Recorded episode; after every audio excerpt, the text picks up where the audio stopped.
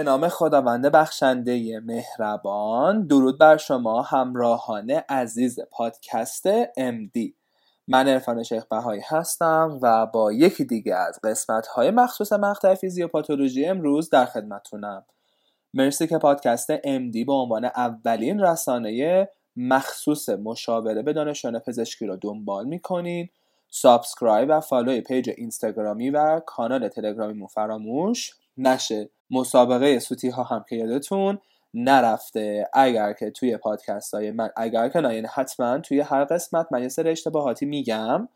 دوست دارم که اون اشتباهات رو پیدا بکنیم و زیر پست مخصوص بهش توی اینستاگرام برای من کامنت بذاریم جایزه های خوبی برای همگی در نظر گرفتم. همچنین یه قسمت مخصوص شما براتون درست کردم. فرصتی برای شنیده شدن. اپیزود اول فصل بعدیمون در مورد شماست. دوست دارم که داستان هاتون از دوران دانشجویی نوشته هایی که دارین پیشنهاد هایی که می‌تونین به من بدین که به بقیه بگم مطالبی که دوستای براتون گفته بشه. خاطراتتون انتظاراتتون از پزشکی و دانشگاه علوم پزشکی اتفاقاتی که براتون رخ داده و از این قبیل مسائل رو برام بفرستین. هم می‌تونین توی دایرکت اینستاگرام متنتون رو بنویسین و بفرستین و هم توی تلگرام. من این رو جمع آوری می‌کنم و توی اپیزود اول فصل بعدی در موردشون صحبت می‌کنم. پس فرصت رو از دست ندید خوشحال میشم اگه مطالب من براتون مفید بوده. اونو به سایر دوستاتون و همکاراتون توی سایر دانشگاه معرفی بکنید اما امروز می‌خوام در مورد کورس های نادر توی فیزیوپاتولوژی صحبت بکنم. کورس داخلی که کورس اصلتون بود و توضیح دادم. حالا می‌خوام در مورد دروس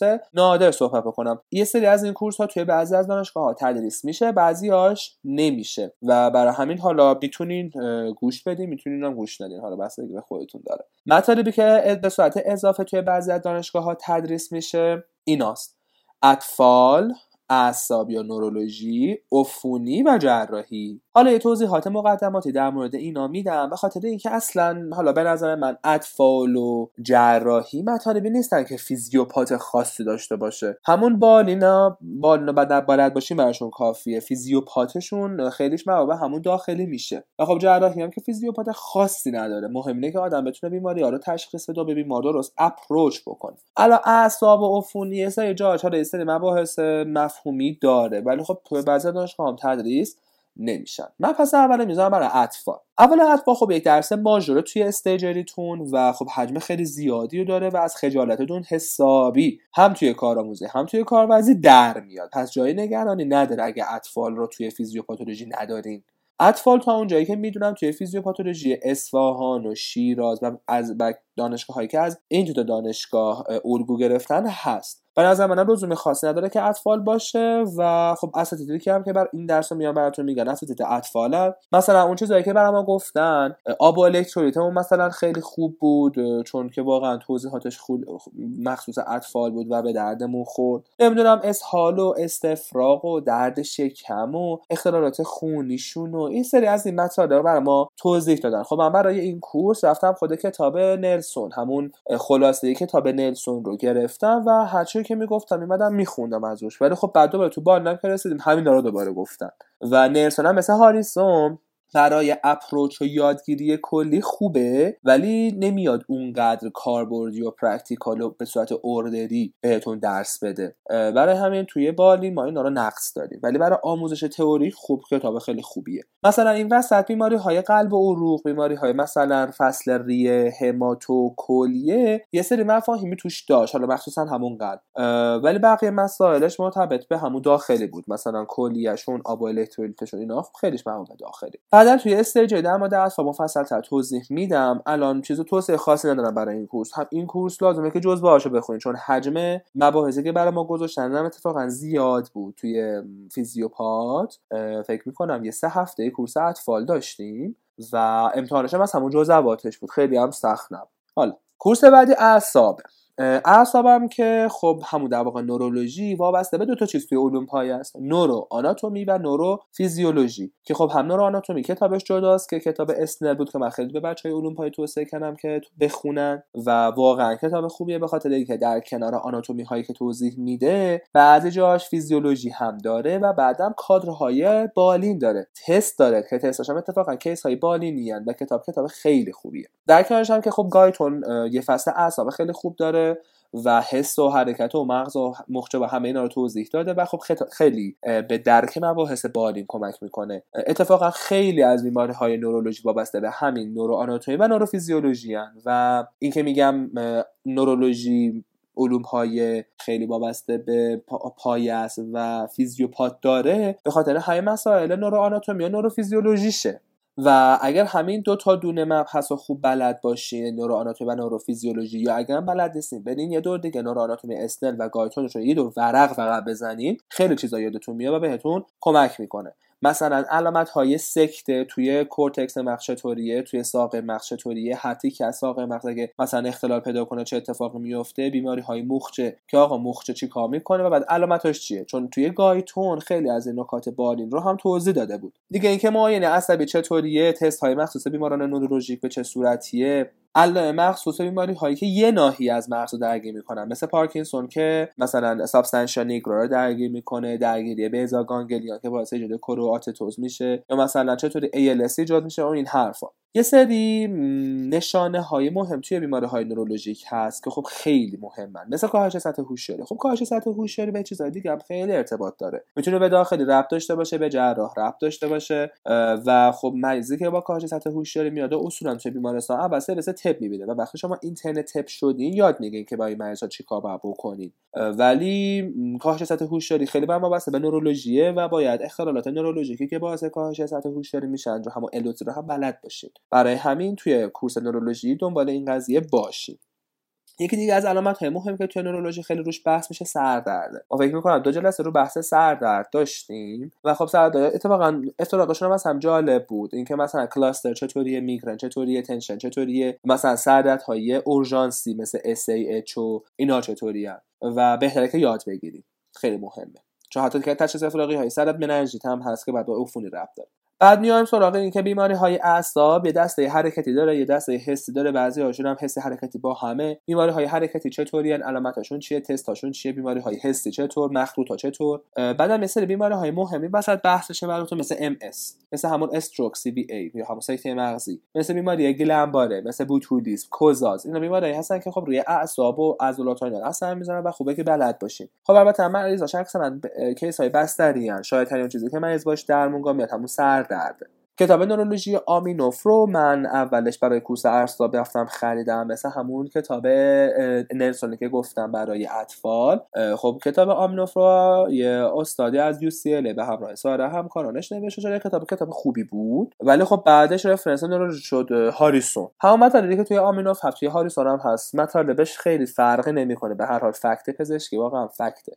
ولی خب به هر حال reference فرق می‌کنه یه سری مباحث ممکنه که حذف و اضافه بشه. توصیه خاصی در مورد این course ندارم. همین بیماریایی که براتون توضیح دادم الان یاد بگیریم کافیه. Guillain-Barré MS سکته که خب خیلی مهمه قسمت های مختلف سکته کاهش سطح هوشیاری سردرد بیماری های اعصاب حرکتی حسی مخچه و این حرفا. بریم سراغ course بعدی. course بعدی هم میشه عفونی. توی course عفونی لازمه شما بیماری های عفونی رو بخونید به خاطر اینکه شما بعدا توی کارآموزتون بخش عفونی میرین و اونجاست که فصل عفونی که براتون تدوین شده در واقع از هاریسون رو باید بخونید کل هاریسون لازم نیست بخونید برای عفونی. انتخابی اون عفونت های شایعی که مهمه و باید بلد باشه و توی ایران هست رو باید بخونید ولی اینجا یه سری مباحث پایه رو بهتره که بحث بکنید مثلا تب. اینکه تب اصلا چیه؟ چطوری؟ باید اندازه گیری بشه؟ آیا تب نشون دهنده عفونت هست یا نه. ساده تشخیص افلاقی های تب چیه؟ مثلا او رو باید باش چیکار بکنیم؟ آیا بیماری های روماتولوژیکی هستن که باعث تب بشن؟ کنسر ها چطور FWLS که توی اطفال هست.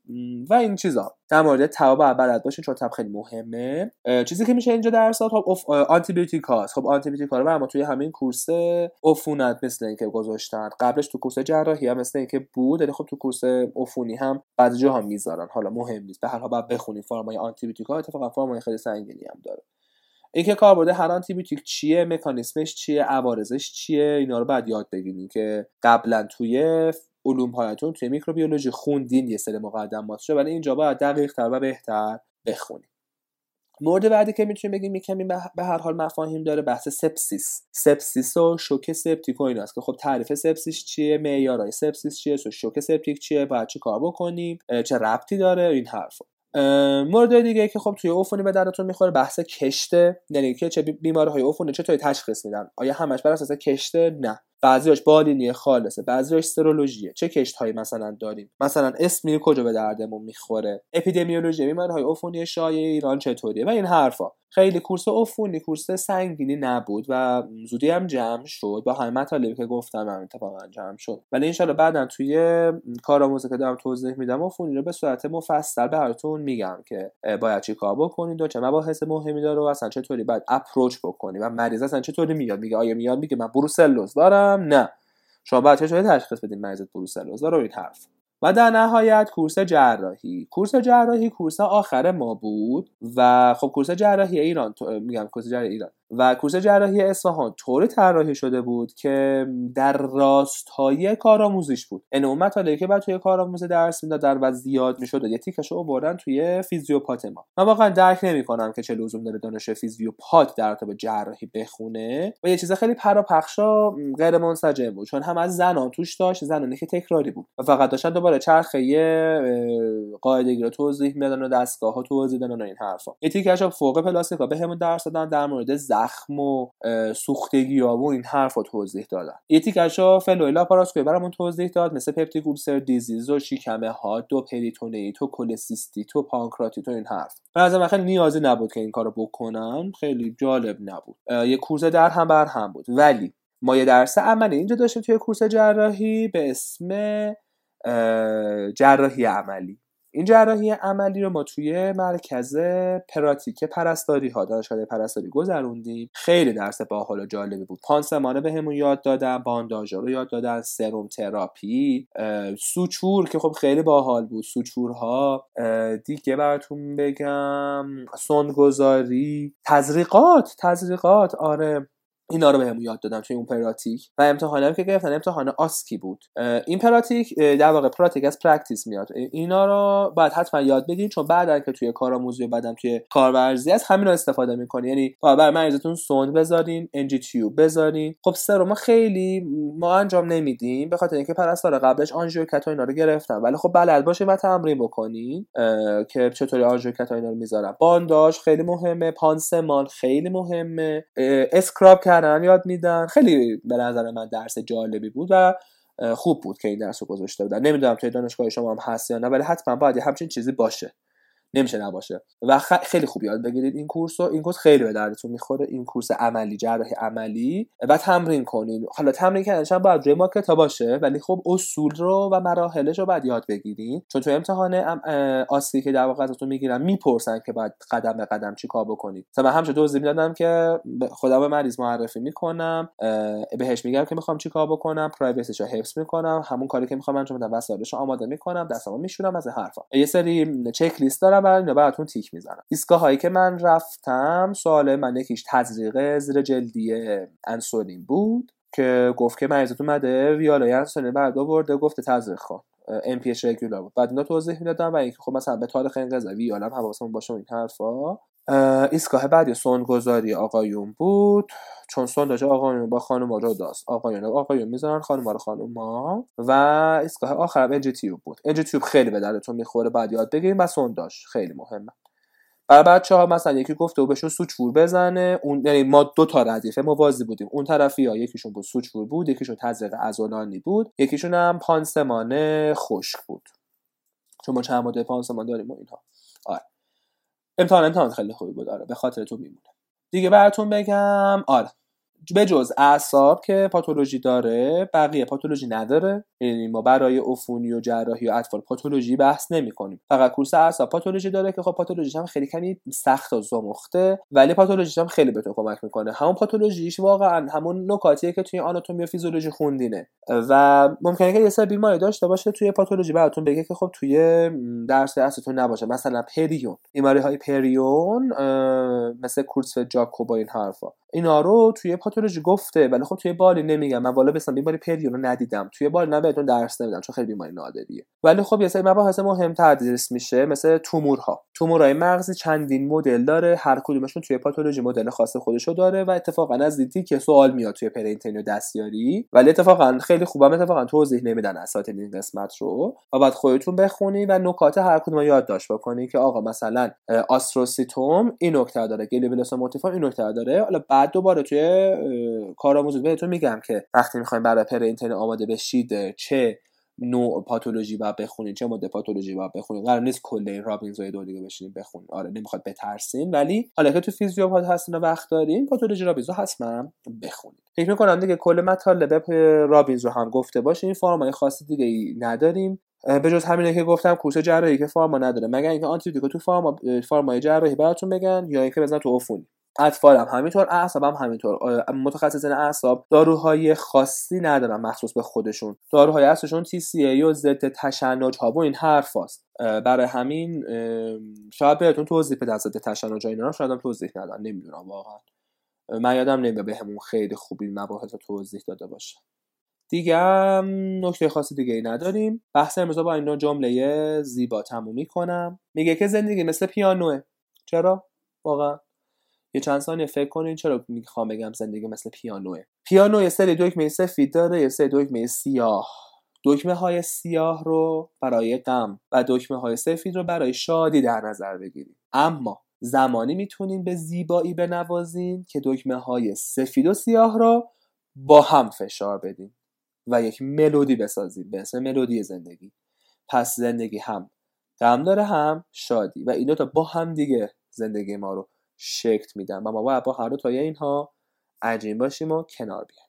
مرسی که پادکست MD به عنوان اولین پادکست مشاوره برای دانشجویان پزشکی سراسر کشور رو دنبال می‌کنید. اگر از مطالب من خوشتون اومد و براتون مفید بوده اونو با سایر دوستاتون و همکارتون توی سایر دانشگاه ها هم به اشتراک بذارین. جهت ارتباط با من می‌تونید به کانال تلگرامی Magnificent Underline Doctors و همچنین page اینستاگرامی Magnificent Underline Doctors مراجعه بکنید. پادکست MD یا پادکست مشاوره MD هم سرچ بکنید براتون میاره. عرفان شیخ بهایی هم سرچ بکنید براتون توی تلگرام میاره. follow و subscribe یادتون نره. منتظر سوالات پیشنهادات و انتقادات شما عزیزان هستم. من این پادکست رو برای شما درست می‌کنم. پس بهم بگین که دوست دارین در ادامه در مورد چه چیزهایی بحث بشه در مورد چه نکاتی توضیح بدم. دوست دارین که در مورد چه چیزی تو دانشگاه بهتون توضیح داده نمیشه که من براتون توضیح بدم. انتظاراتون از یک دانشگاه علوم پزشکی از یک دانشجوی پزشکی چیه؟ از چی میترسین توی دوران دانشجوییتون؟ اینا رو هم توضیح بدین برام بفرستین. منتظر کامنت هاتون در مورد مسابقه سوتی ها هستم. جایزه های نفیسی براتون در نظر گرفتم. پس فرصت رو از دست ندین. همچنین اون دلنوشته هاتون کامنت هاتون پیشنهاد هاتون خاطراتتون رو برام بفرستین تا توی اپیزود اول فصل بعدی باهاتون در میون بذارم. همچنان فیزیوپاتولوژی تموم نشده و چند تا دیگه اپیزود در مورد این کورس داریم. پس منتظر قسمت بعدی پادکست MD باشید و با من همراه باشید. مثل همیشه خداوند. یارو نگهدارتون باشه. فعلا.